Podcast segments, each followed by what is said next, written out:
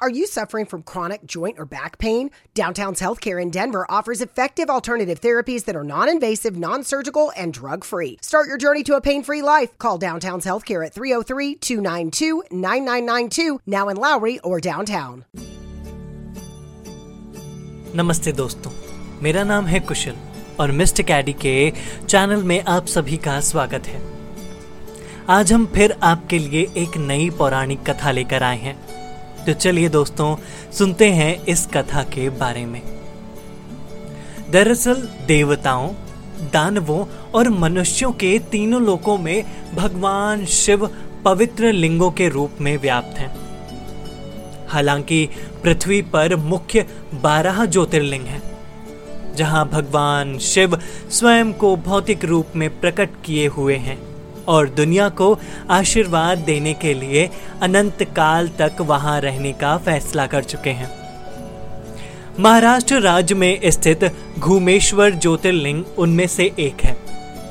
यह ज्योतिर्लिंग हमारे देश में सबसे शक्तिशाली और पवित्र स्थानों में से है और पूरे साल भक्तों का यहाँ तांता लगा रहता है। यहाँ आकर भक्तजन भगवान शंकर की पूजा याचना करते हैं। तो चलिए जानते हैं इस कहानी के बारे में। दरअसल बहुत समय पहले सुथाराम और सुदेहा नाम के पति पत्नी देवगिरी के पहाड़ों में रहा करते थे। इन दंपत्ति की कोई संतान नहीं थी। उन्होंने धैर्य पूर्वक प्रतीक्षा की, सभी देवी देवताओं की पूजा की, लेकिन सब व्यर्थ। अंत में संतान के लिए लालायित सुदेहा ने अपने पति की फिर से शादी कराने का फैसला किया। सुदेहा की एक बहन थी, जिसका नाम था घुस्मा। घुस्मा एक बहुत ही धर्मपरायण महिला थी और भगवान शिव की बहुत बड़ी भक्त। सुदेहा ने अपनी बहन की शादी अपने पति से कराने का फैसला किया। काफ़ी विरोध के बाद सुताराम आखिरकार राज़ी हो गया और उसने घुस्मा से शादी कर ली।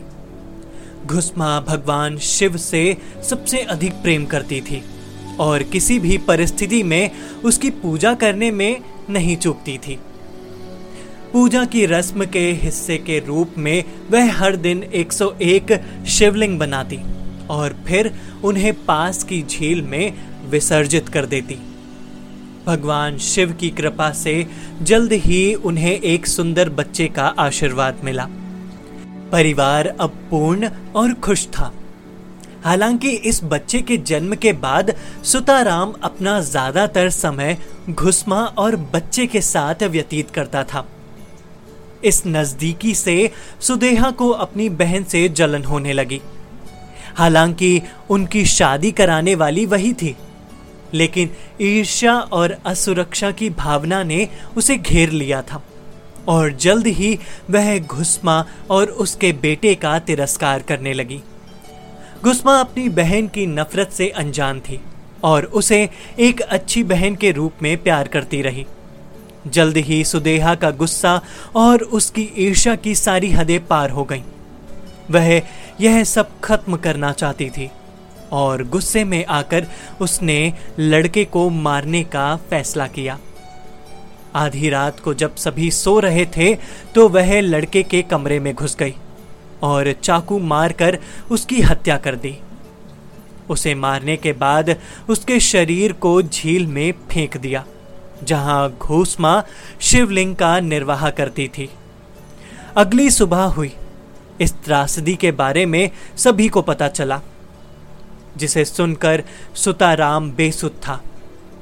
वह कभी उम्मीद नहीं कर सकता था कि उसकी पत्नी ऐसा घिनौना काम कर सकती है। गाँव वाले सुदेहा को इस जुर्म की सजा देना चाहते थे और इसीलिए उसे रस्सी से बाँध दिया गया था। जल्द ही उन्होंने लड़के के अंतिम संस्कार की व्यवस्था करना शुरू कर दिया। इतनी त्रासदी के बावजूद घूसमा सबसे पहले भगवान शिव की अपनी दैनिक पूजा समाप्त करने का फैसला करती है। उसे विश्वास था कि भगवान शिव इस कठिनाई के माध्यम से उसकी मदद करेंगे। भगवान के प्रति उसके समर्पण और भक्ति को देख हर कोई चकित था। उसकी पूजा से प्रसन्न होकर भगवान शिव ने उसके सामने प्रकट होने का फैसला किया। भगवान शिव ने तुरंत मृत लड़के को जीवित कर दिया। शिव ने घूसमा से पूछा कि वह सुदेहा को उसके अपराध के लिए कैसे दंडित करना चाहती है। हालाँकि घूसमा ने उसे दंडित करने की बजाय भगवान से उसे क्षमा करने के लिए कहा। वह जानती थी कि यह क्रोध और ईर्षा थी, जिसने सुदेहा को ऐसा करने के लिए प्रेरित किया था।